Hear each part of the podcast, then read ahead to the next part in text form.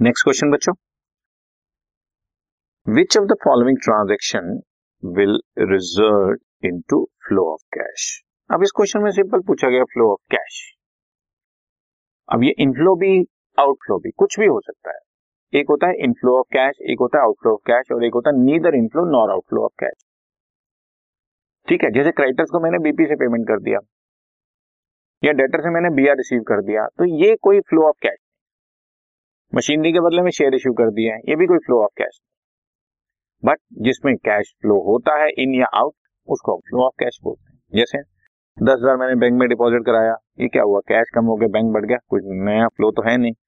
Cash से withdraw किया bank से सॉरी चौदह हज़ार पाँच सौ, ये भी सब सेम चीज़ है। बैंक से निकाल के हाथ में रख लिया। मशीनरी बेची सेवेंटी फोर थाउज़ेंड के और नाइन थाउज़ेंड का लॉस हो गया। और दो लाख रुपए के डिवेंचर्स को कन्वर्ट करके इक्विटी शेयर बना दिए बच्चों तुम्हें साफ़ नज़र आ रहा है।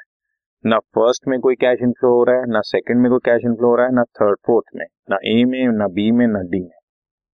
तो final answer is C C में आप मशीनरी बेच रहे हो और कैश आ रहा है।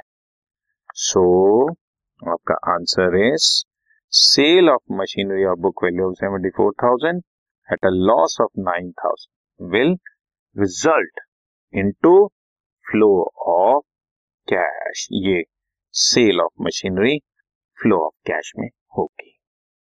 ठीक है ना? वन मार्क का क्वेश्चन है। मैं तो आपको एक्सप्लेन कर रहा हूँ। आपने सिंपल लिखना है सी पार्ट ठीक है ना? This will result in flow of cash actually it is inflow of cash okay